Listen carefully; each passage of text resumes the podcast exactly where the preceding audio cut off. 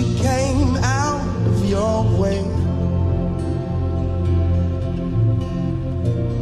You sat down to speak to me. what amazing grace that you've shown. So patient. Hello, everyone. My name is Matthew Samuel Zion, and I bring you greetings in the name of our Lord Jesus Christ. God bless you out there wherever you are. You're welcome to this week's podcast. This is the podcast that I, Samuel Zion, do uh, weekly and some Bible related topics and sometimes on some Bible verses. And this week we'll be looking at a very interesting topic and we'll be considering the topic humility. Humility and our scripture is taken from 1 Peter chapter 5 and from verse 5 to 6. 1 Peter 5 and verse 5 to 6. The Bible says, I read from the New Living Translation, in the same way, you younger men must accept the authority of the elders, and all of you serve each other in humility, for God opposes the proud, but favors the humble. Verse 6. So humble yourselves under the mighty power of God, and at the right time, He will lift you up in honor. He will lift you up in honor. Humility is a very important topic that we should consider in the body of Christ, especially in this time and generation where pride is what you see and what you smell everywhere.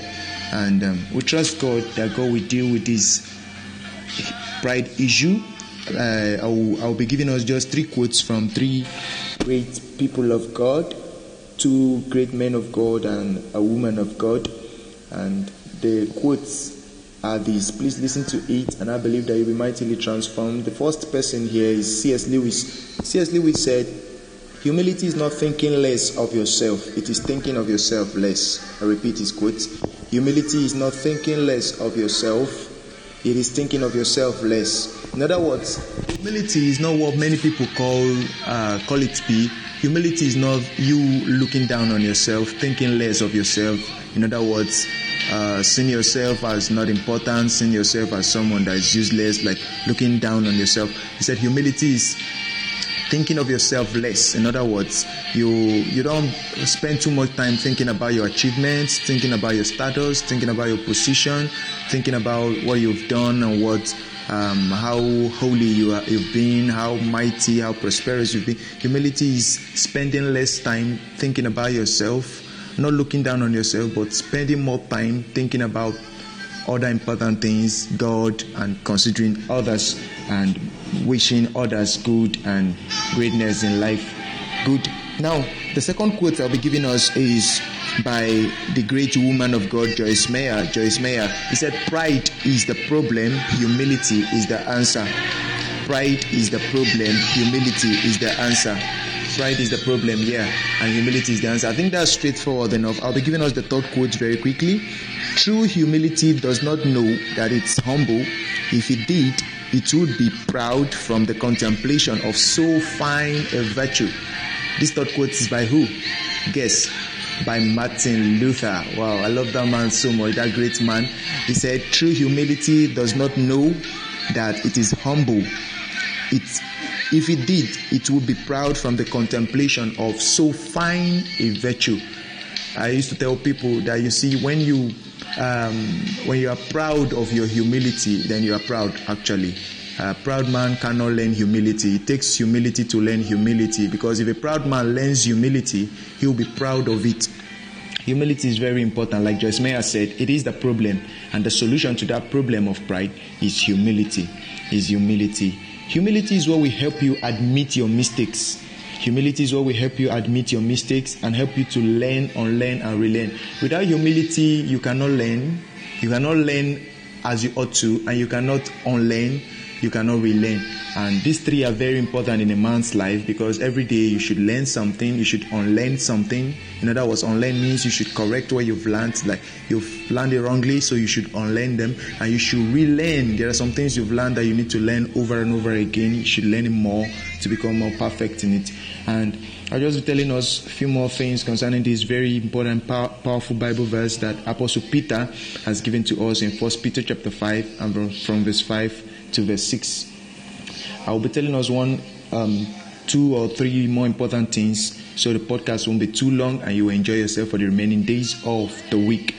Now, I want to tell you, first of all, that you should stop comparing yourself to others. Stop comparing yourself to others. Rather, compare yourself in the present to yourself in the past. Stop comparing yourself to others. Compare yourself today to yourself yesterday. Is there any improvement? If there's any improvement, good, glorious. Keep doing that, keep getting better. If there's no improvement, that's when you should compete with yourself. Compete with yourself and make sure you are getting better. Make sure you are getting better with yourself and make sure you are improving yourself daily. Don't be happy that you're superior to others. That's the second thing I'll be telling you. Don't be happy that you're superior to others, but rather be happy that you are you are superior to your to your former self. You're superior to your former self. That's what should make you happy. Be happy that you are superior to your former self.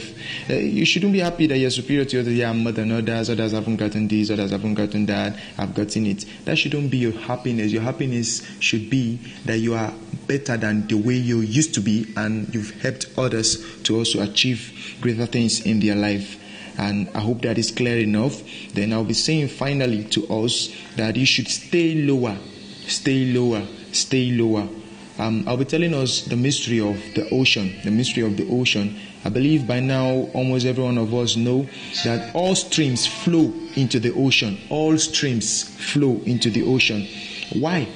Why do all streams flow into the ocean? It is because the ocean stays lower than all streams. Of course, it stays lower than all streams. You see, streams flows downward. No stream. Have you ever seen a stream flowing upward a hill? No, all streams flow downward.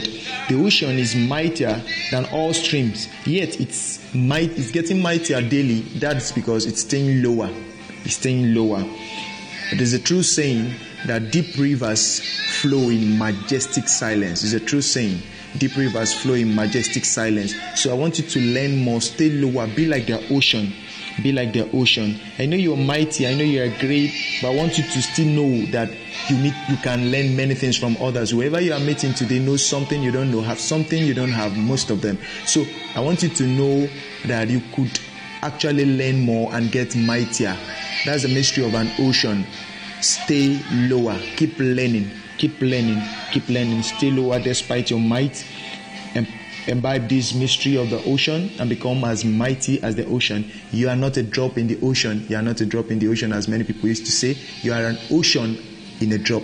You are an ocean in a drop. Stay mighty by humility. Remember our verse God honors the humble. There are two ways a man can become humble either by being humbled or by being humiliated. Now, the first which is the former, depends on you because you're the one to humble yourself. The Bible says in the verse that we'll consider in 1 Peter 5 6, humble yourself. So if you don't humble yourself, you'll be humiliated. And I pray that you choose the former and remain blessed for remaining days of the week. God bless you. Matthew Samuel Zion loves you. Thank you.